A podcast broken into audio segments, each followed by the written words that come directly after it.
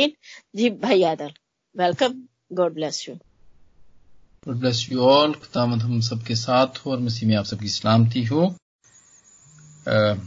यकूब का दूसरा बाब उसकी चौदहवीं आयत से यूँ है ऐ मेरे भाइयों अगर कोई कहे कि मैं ईमानदार हूँ मगर अमल ना करता हो तो क्या फ़ायदा क्या ऐसा ईमान उसे निजात दे सकता है अगर कोई भाई या बहन नंगी हो और उनको रोज़ाना रोटी की कमी हो और तुम में से कोई उनसे कहे कि सलामती के साथ जाओ, गर्म और शेर रहो, मगर जो चीज़ें तन के लिए दरकार हैं, वो उन्हें ना दे तो क्या फ़ायदा? इसी तरह ईमान भी अगर इसके साथ ईमान ना हो तो अपनी जात से मुर्दा है। बल्कि कोई कह सकता है कि तू तो ईमानदार है और मैं अमल करने वाला हूँ तो अपना ईमान बगैर इमाल के तो मुझे दिखा, और मैं अपना ईमान इमाल से तुझे दिखाऊँगा। तो इस बात पर ईमान रखता है कि खुदा एक ही है, खैर अच्छा करता है। शयातीन भी ईमान रखते और थरथराते हैं। मगर आय निकम्मे आदमी, क्या तू ये भी नहीं जानता कि ईमान बगैर ईमाल के बेकार है? दाऊद का पाकलाम के पढ़े और सुने और कबूल किए जाने पर उसकी खास बरकत हो। आमीन। आमीन।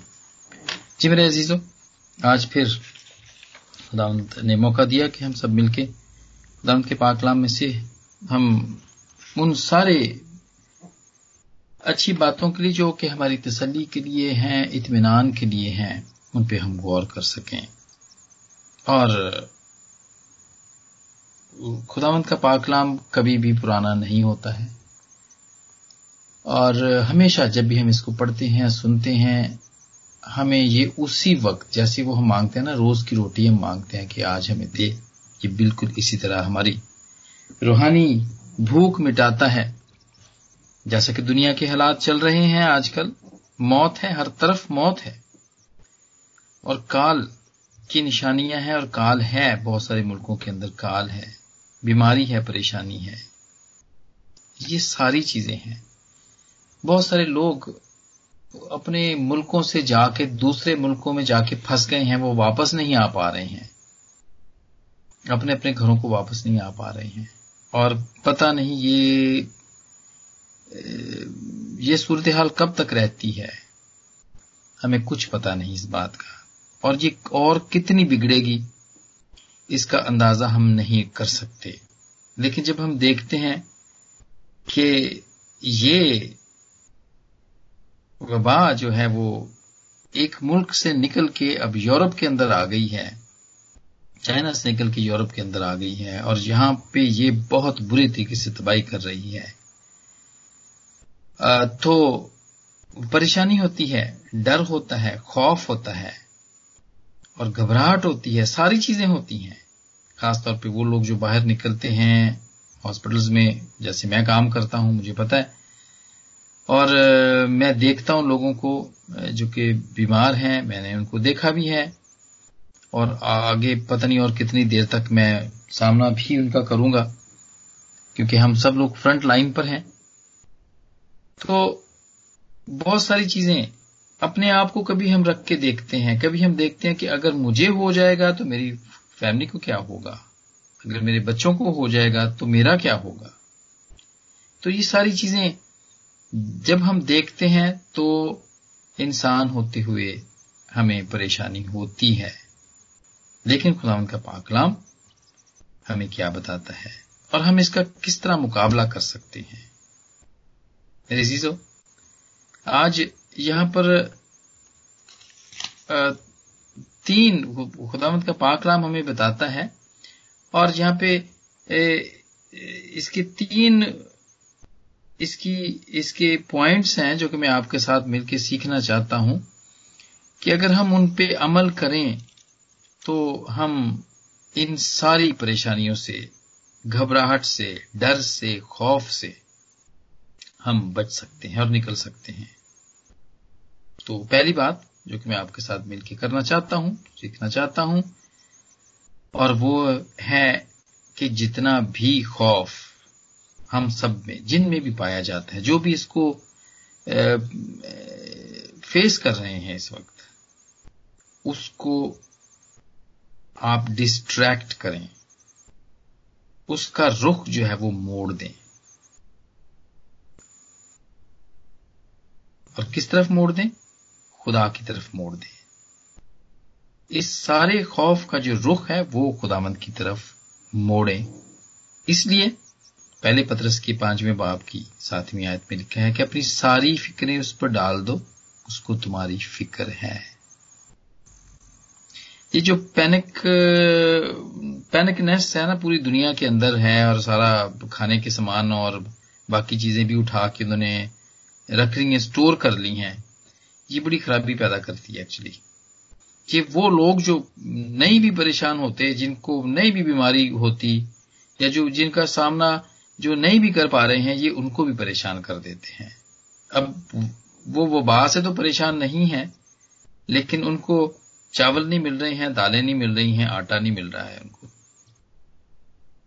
बहुत सारे लोग तो नौकरियों से हाथ धो के घर में बैठ गए हैं। और उनको पता नहीं है कि क्या होना है उनका। यूके को छोड़ के बाकी सारी दुनिया के लोग, बहुत सारे बहुत सारे मिलियन लोग ऐसे हैं जिनको पता ही नहीं है। उनको तो फारिग कर दिया गया है नौकरियों से। और उनको पता नहीं है कि उनके साथ अब कल क्या होना है। वो अपना महीना कैसे गुजारेंगे। खैर यूके के अंदर तो इन्होंने हमें श्योरिटी की है, दी है कि जो लोग प्राइवेट काम करने वाले थे सेल्फ एम्प्लॉयड थे, उनको तो गवर्नमेंट ने वादा किया है कि वो उनको 80 परसेंट तनख्वाह देंगे, उनको जो भी उनकी, जो भी कमाते थे वो उनको मिला करेगी। लेकिन बहुत सारे, अमेरिका के अंदर बहुत सारे लोग परेशान हैं।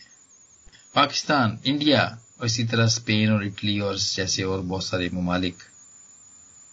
जहाँ पे इस किस्म के वादे ना किए गए हैं और ना पूरे हो रहे हैं अभी तक। लेकिन मेरे चीज़ों ऐसे वक्त में जितने भी घबराहट है, खौफ है, मुझ समेत हमें उसको खुदावंद की तरफ़ मोड़ देना चाहिए। खुदावंत, ऐसा नहीं है कि हमें नज़र नहीं आ रहा है। ऐसा नहीं है कि वो खड़ा है, हाथ बाँध के खड़ा नहीं है, बल्कि वो हमारे ही हमारे ही जो खराब किया हुआ जो सिस्टम है और हमारा ही जो मैस है वो उसको साफ़ कर रहा है। He is very busy at the moment देखिए मेरे जीजो इस बात पे ईमान रखें कि ही इज़ इन चार्ज वो मालिक है। आसमान और ज़मीन का कुल इख्तियार, मत्ती के अठाईसवें बाप की अठारहवीं आयत में है कि आसमान और ज़मीन का कुल इख्तियार मुझे दिया गया है। खुदावंद यसु ने खुद कहा और फिर फिर उसने अपनी तालीम जब वो ज़मीन के ऊपर थे, वो उन्होंने कहा, मत्ती के दसवें बाप के तीसवीं आयत में कि हमारी कदर तो बहुत सी चिड़ियों से ज़्यादा है, इसलिए मत डरें। या कल क्या होगा? मुकदसमती की झील छठा बाब उसकी चौतीसवें आयत में कि परेशान ना हो और ये ना सोचें कि कल क्या होगा। कल अपने लिए खुद इंतज़ाम कर लेगा। जबूर हम बड़े शौक से गाते हैं और बड़े आ, सुनते हैं पढ़ते हैं और उसमें बड़ी ज़बरदस्त। सिर्फ़ उसी में ही बहुत दफ़ा कहा गया है। डरने के बारे में कहा गया है। 68 टाइम्स। कहा गया है डरने के बारे में। और जिसमें कि आठ दफ़ा उन्होंने मनफी तौर पे इसमें ज़िक्र किया गया है डरने के बारे में। डरना हमें चाहिए। ऐसा नहीं है कि बिल्कुल भी डरना नहीं चाहिए। कई बातों में हमें डरना चाहिए और कई बातों में हमें नहीं डरना चाहिए।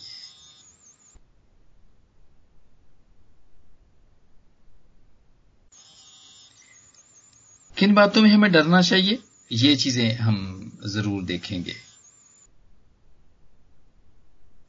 हम इन सबको मिलके देखेंगे कि हमें किन बातों से डरना चाहिए और किन से नहीं डरना चाहिए।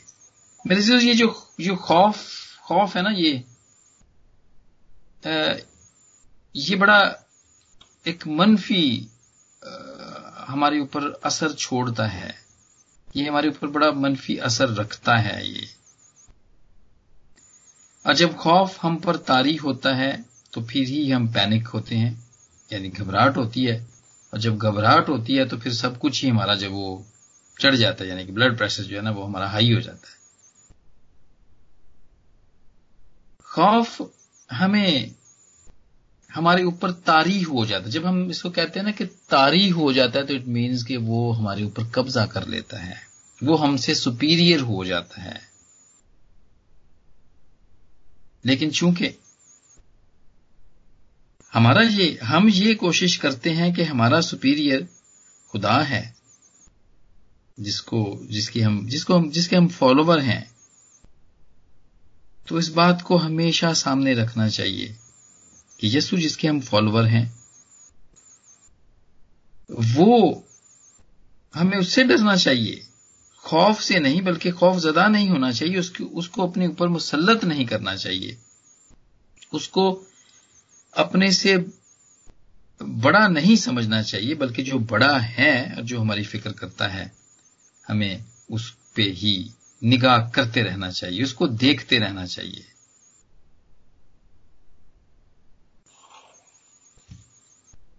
जी मेरे प्यारे अजीजो, जबूरों के अंदर ही 58 टाइम्स लिखा है कि खुदा से डरते रहें।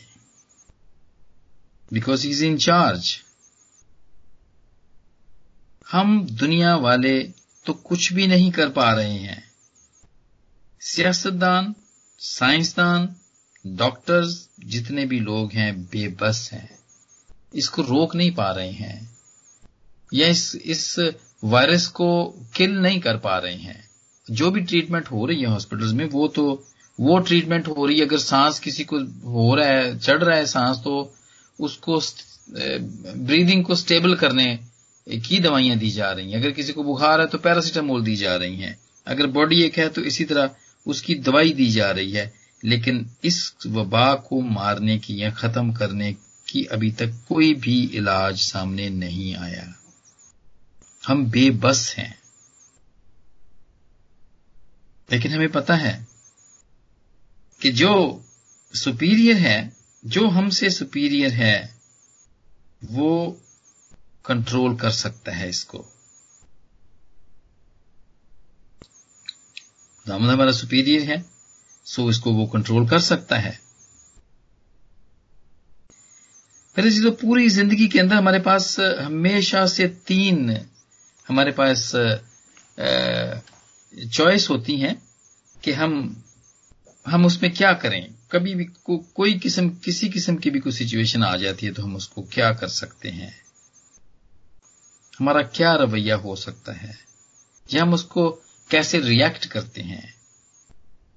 जैसा कि हालात हैं और खास तौर पे आजकल के हालात।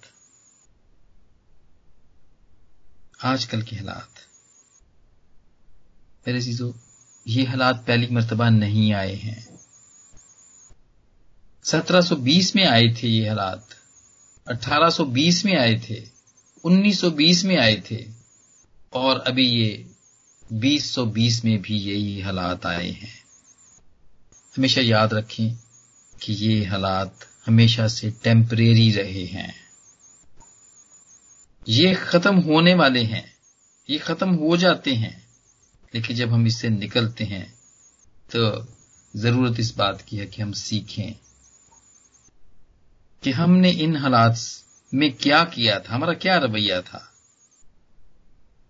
और फिर पूरी ज़िंदगी के अंदर जो भी सिचुएशन हमारे साथ होती हैं, उसमें हम ये देखते हैं कि ऐसे हालात के ऊपर क्या हमारा कंट्रोल है। मेरे चीज़ों कभी भी किसी को भी इसके ऊपर कंट्रोल नहीं रहा। खास तौर पर ऐसे हालात, ऐसी वबाओं के ऊपर किसी को भी कंट्रोल नहीं रहा। और तीसरा पॉइंट है, जो कि हम अपनी जिंदगियों में फेस करते हैं, और वो है कि जिस खुदावंत पर हमारा ईमान है, वो हमें बचाता है। दुनिया बिल्कुल खत्म नहीं हुई, जितनी दफ़ा भी ये वबाएँ आई हैं, दुनिया बिल्कुल खत्म नहीं हुई है।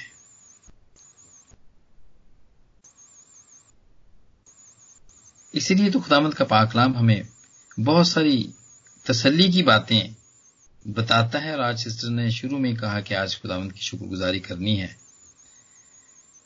और शुक्रगुजारी तो बड़ी ज़बरदस्त बात है। इस जबूर 112 की पहली आयत में ही लिखा है कि खुदावंत की हमद करो।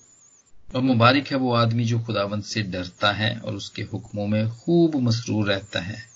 उसकी नस्ल ज़मीन पर जोरावर होगी। रास्तबाजों की औलाद मुबारक होगी।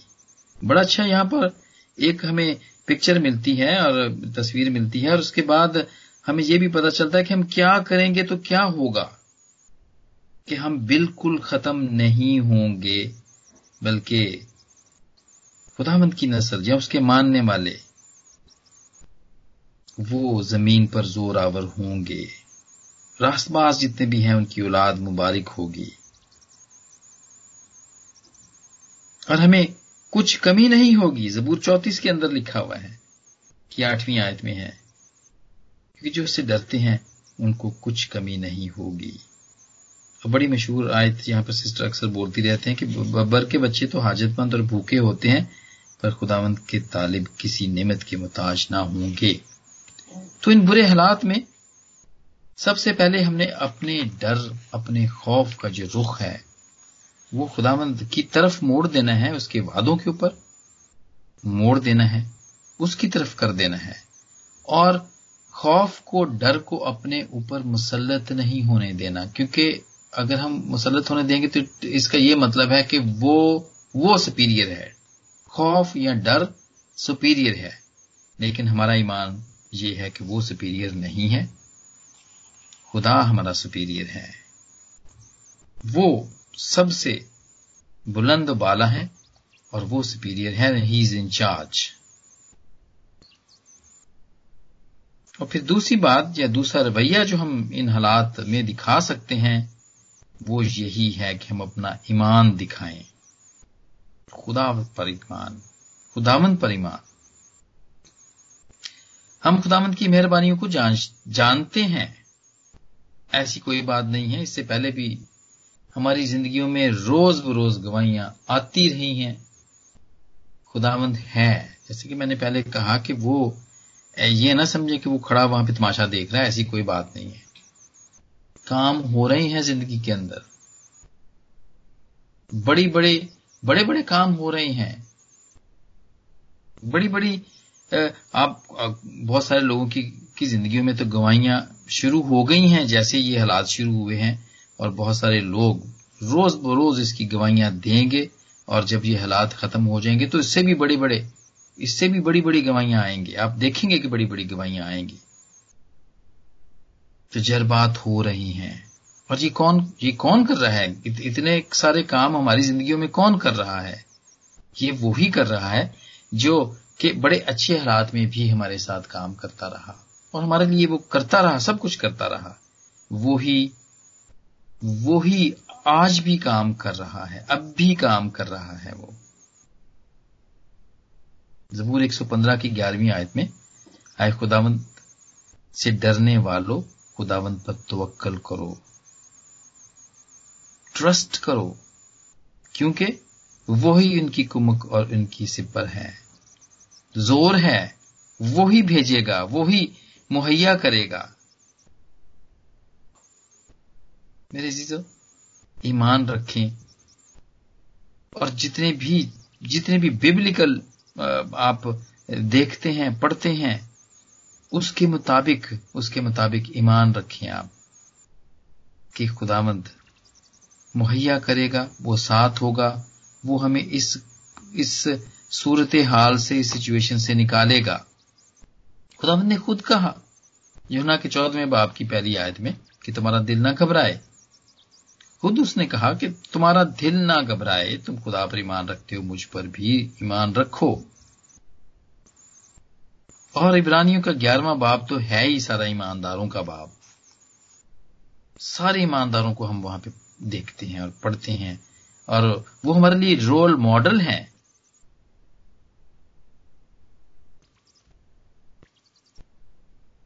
तो मेरे चीज़ों क्या ईमान लाना ही काफ़ी है? नहीं। सिर्फ़ ईमान लाना ही काफ़ी नहीं है। ठीक है रासबाज तो ईमान ही से जीता रहेगा। रोमियो के पहले बाब की सत्रहवीं आयत में लिखा हुआ है कि रासबाज तो ईमान ही से जीता रहेगा, लेकिन इसके अलावा भी, इसके अलावा भी बाइबल के अंदर बहुत सारे ऐसे हवाले लिखे हुए हैं। और जिससे हमें यह पता चलता है कि सिर्फ़ सिर्फ़ ईमान लाना ही काफ़ी नहीं है, उसके साथ अमल करना भी बड़ा ज़रूरी है। इसी तरह याकूब के पहले हमने इसमें पढ़ा खत में पढ़ा कि वहाँ पे लिखा है कि मेरे भाइयों, अगर कोई कहे कि मैं ईमानदार हूँ, मगर अमल ना करता हो तो क्या फ़ायदा? क्या ऐसा ईमान उसे निजात दे सकता है? बिल्कुल नहीं। हम ईमान तो रखते हैं, लेकिन जब अमल नहीं करते तो इसका कोई फ़ायदा नहीं है।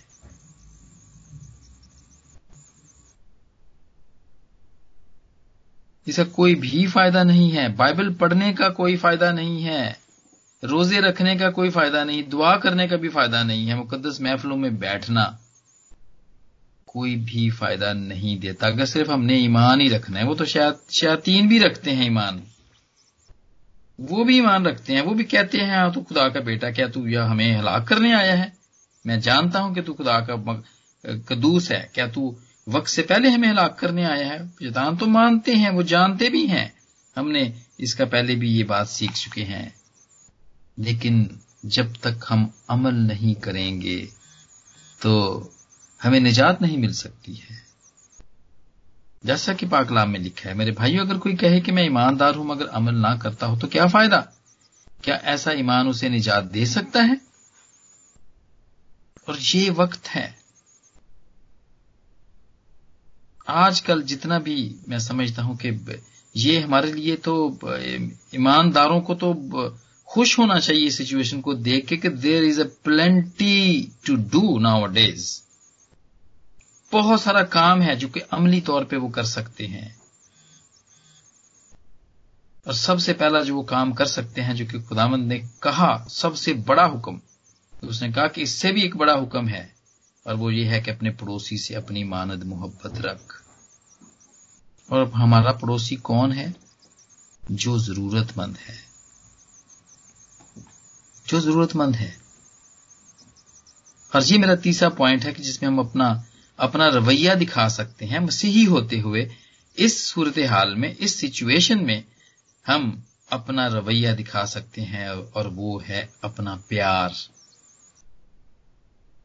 हम हम अपना प्यार दिखा सकते हैं। आजकल की सिचुएशन में सूरत हाल में, हम दुनिया को अपनी मोहब्बत दिखा सकते हैं।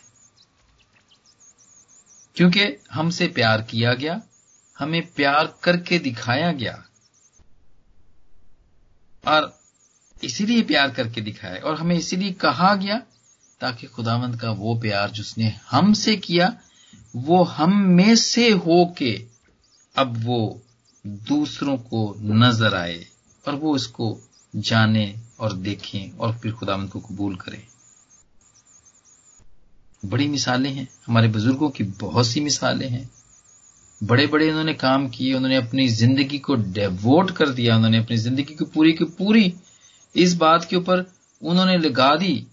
शहरों को छोड़ के वो गाँव में आ गए बड़े पढ़े लिखे थे वो। पसमानदा जगहों पे आ गए वो। उन्होंने बच्चों को वहाँ पे तालीम दी, पढ़ाई, उनको पढ़ाया हॉस्टलों में रखा, मुफ़्त पढ़ाया। बहुत सारी मिसालें हैं। और इसी प्यार को, इसी मोहब्बत को, और इसी इसी जितने भी मखलसी दिखाई, ये दुनिया जानती, इंडो इंडो पाक की दूसरी कौमें जानती हैं। हम ईमानदार होते हैं, हम मेहनती होते हैं, हम प्यार करने वाले होते हैं। हम जान देने वाले होते हैं। ये चंद मिसालें हैं मेरे अजीजों।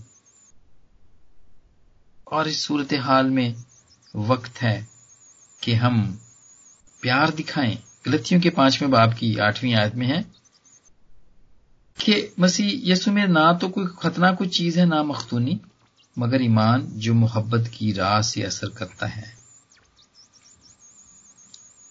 ये सारी चीज़ें जो मैं कह रहा हूँ, ये खतना तो निशान है एक।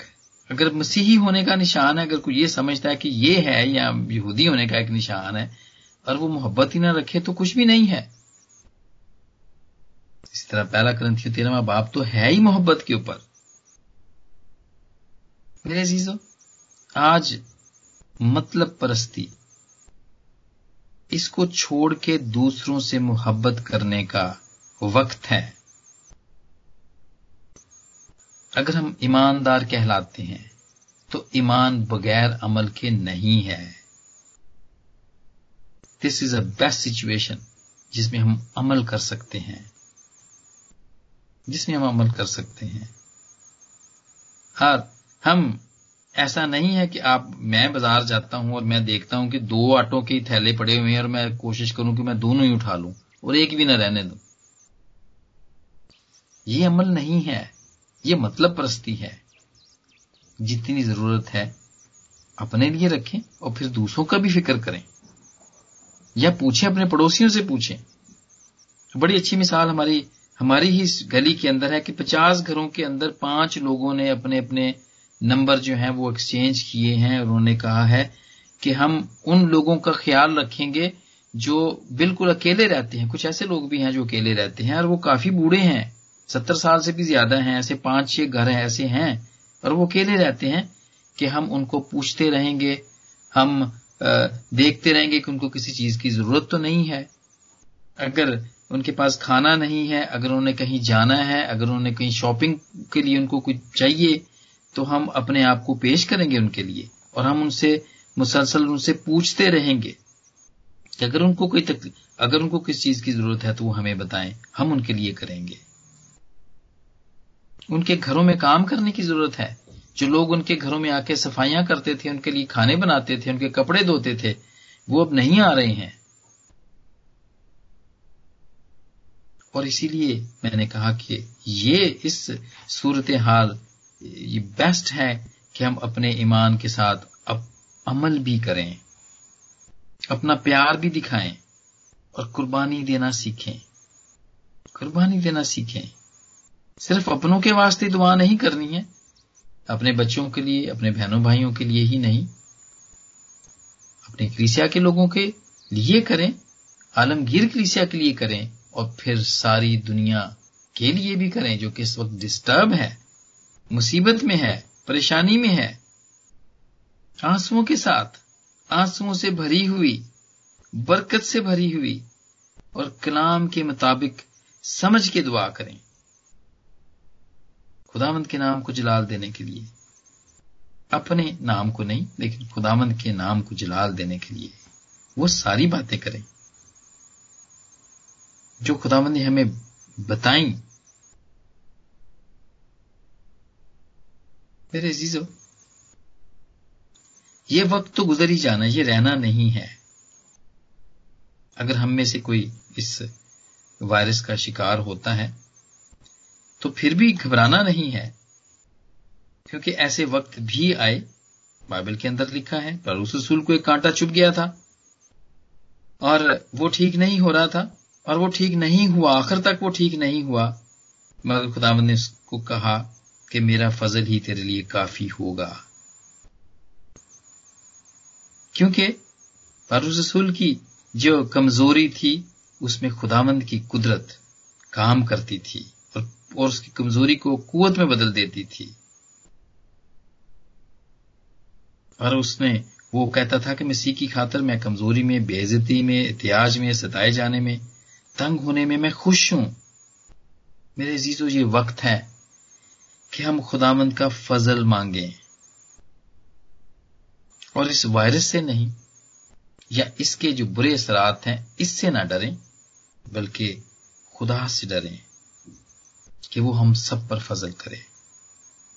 और खुदामंद आज इस पाक नाम के सारी शेयरिंग के वसीले से हम सब पर फजल करे। आमीन। आमीन आमीन आमीन आमीन। थैंक यू भाई आदल।